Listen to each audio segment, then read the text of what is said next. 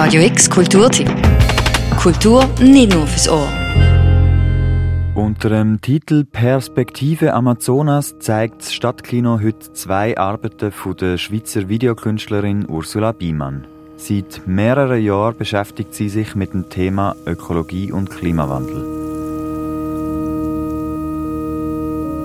In ihren beiden Video-Essays Forest Law aus dem Jahr 2014 und ihrer neuesten Arbeit Forest Mind aus dem Jahr zeigt sie am Beispiel Amazonas, welchen Herausforderungen sich die indigene Bevölkerung in Ecuador und Kolumbien ausgesetzt sieht und welche Möglichkeiten sich auftun, wenn man versucht, sein Wissen auch im Zusammenleben mit anderen Lebewesen zu erweitern.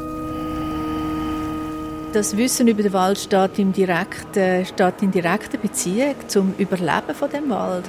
Die Diversität von Wissen über den Wald ist eigentlich eine Koevolution mit der biologischen Diversität. Das, ist, das, das hängt zusammen. Wenn das eine nicht mehr existiert, dann stirbt das andere auch. Forest Law zeigt die Bedrohung vom Lebensraum im Amazonas durch Großkonzerne und Profitgier besonders deutlich. Dass es in der Verteidigung vom Territorium aber nicht in erster Linie um Besitzanspruch, sondern um die Bewahrung von Lebensraum geht, macht deutlich, dass lokale und globale Strukturen sich überschneiden. Wissen entsteht, wenn man die eigene Position in der Ökologie begreift. Das heißt, wenn man sich, äh, wenn man versteht, wie man sich selber einordnen kann in der Ökologie, wo das Territorium meint. Das Territorium ist ein extrem komplexes Beziehungsfeld und beinhaltet soziale, historische und räumliche Verbindungen zwischen Menschen und anderen Wesen, sagt Ursula Biemann. In ihrer zweiten Arbeit führt sie ihre Gedanken zum Lebensraum Amazonas weiter aus.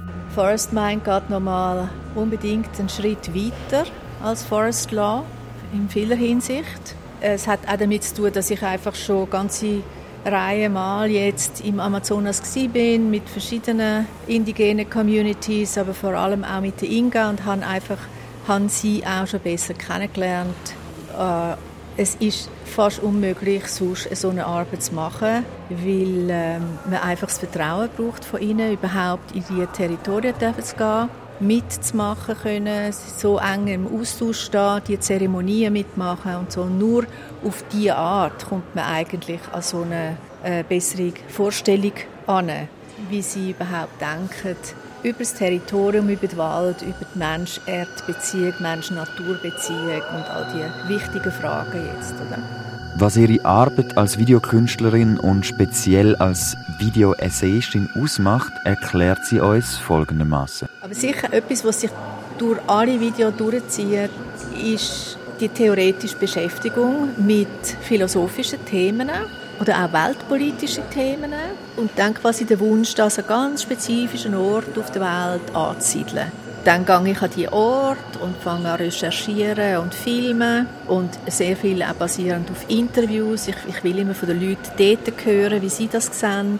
Und dann ist eigentlich mein essayistischer Auftrag nachher, die verschiedenen Teile zusammenzuführen und die quasi wie so einen overarching Narrative zu machen. Was für indigene Wissenspraktiken seit Jahrtausenden Tradition hat, ist für die westliche Wissenschaft Neuland. Dass es neben Mensch auch andere Lebensformen gibt, die Wissen generieren und weitergeben, ist lange Zeit als spiritueller Blödsinn und unwissenschaftlich abgetan worden.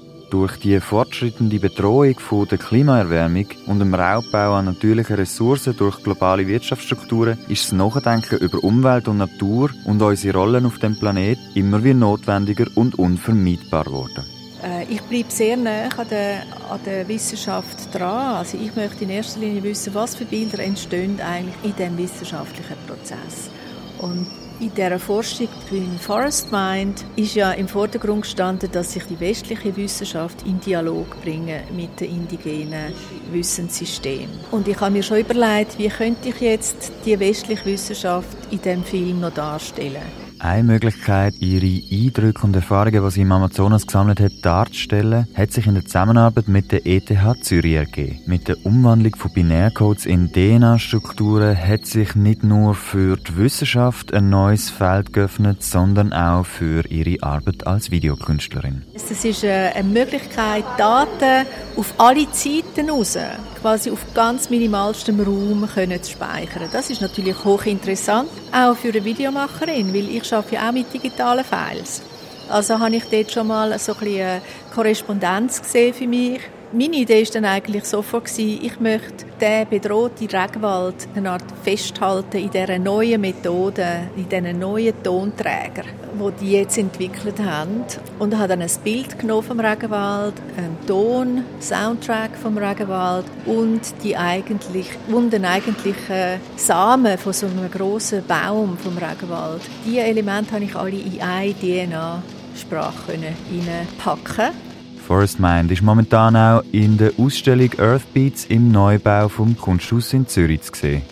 Heute oben am 7. werden die beiden Arbeiten Forest Law und Forest Mind von der Ursula Biemann im Stadtkino gezeigt. Anschließend an die Veranstaltung gibt es eine Möglichkeit, weitere Informationen zu den beiden Arbeiten bei der Podiumsdiskussion zu erfahren. Für Radio X, der Nicola Laube.